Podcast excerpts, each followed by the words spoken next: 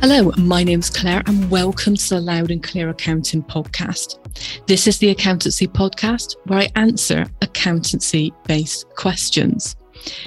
In this series, I'm going through the startup questions. And at the moment, I'm focusing on those of you who have decided to be self employed, so a sole trader.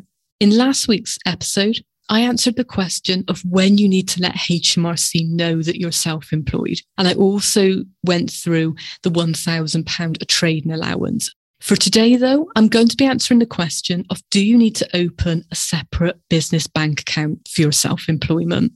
Now, as always, before I answer the question, I need to do my usual two quick disclosures. The first is that I am a UK based accountant. So I'm going to be giving advice to UK based businesses. And the second is that because I'm not talking to you face to face, there are times where I'm going to have to generalize my advice.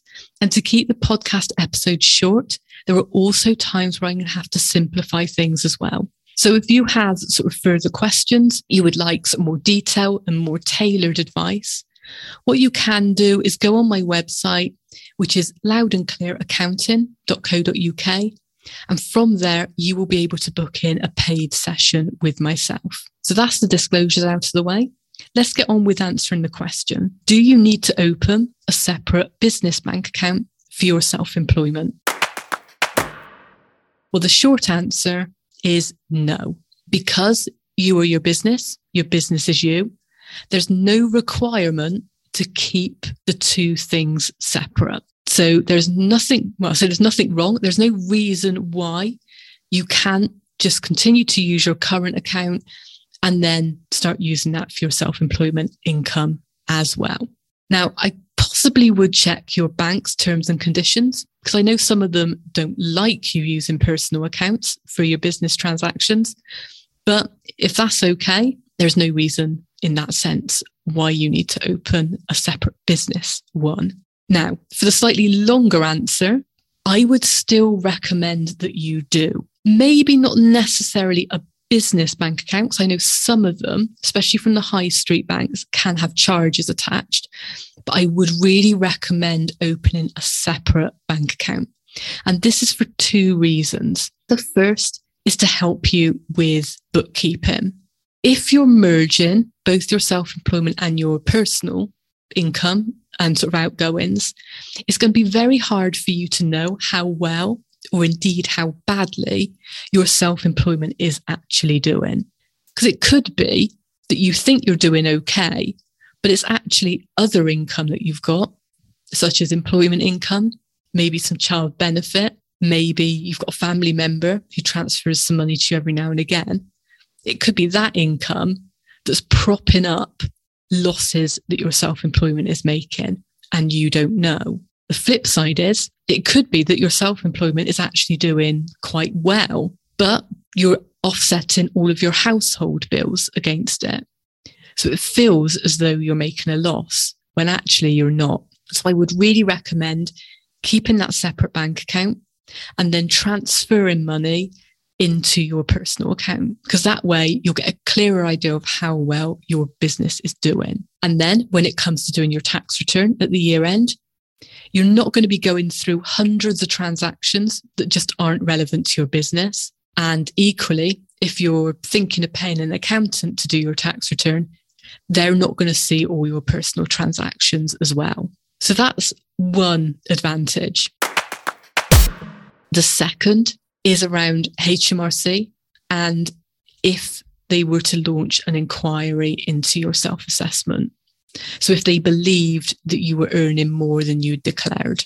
Now, if you've got everything in one bank account, HMRC will go through every bit of income. And some of it might be quite obvious to be able to say to them, that was definitely self employment or that was definitely employment but you could have other income. You could have family members giving you money. You could have paid in cash at some point. These are all things that you would then need to prove to HMRC were not self employment income. Also, if you've got transfers going in and out of your current account, HMRC can follow those bank transfers. So if they believe that maybe you're paying some self employment income into another bank and they believe that you're pretending that a family member is then paying that money into your account, they could follow that transfer and then look into that other bank account.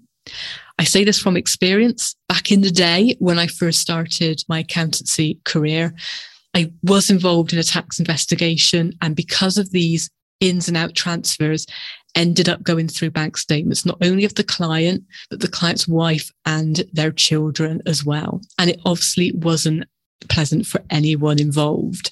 Now, that's a massive sort of, I'd say, almost like scaremongering. It happens very rarely, but I feel always feel the need to mention that when people ask for separate bank accounts. So the short answer is do you need a separate business bank account? No, but I would recommend having a separate account for your self employment. As I said, helps you work out or see far more clearly if your business is doing well or badly. It will speed up doing your tax return at the year end. And it will mean that if you were incredibly unlucky and had an investigation, it would keep HMRC focused just on that one account. You won't need to prove any other income or expenditure is self employment. So I hope that all makes sense. In next week's episode, I'm going to be answering the question of what bookkeeping do you need to do? I will see you then.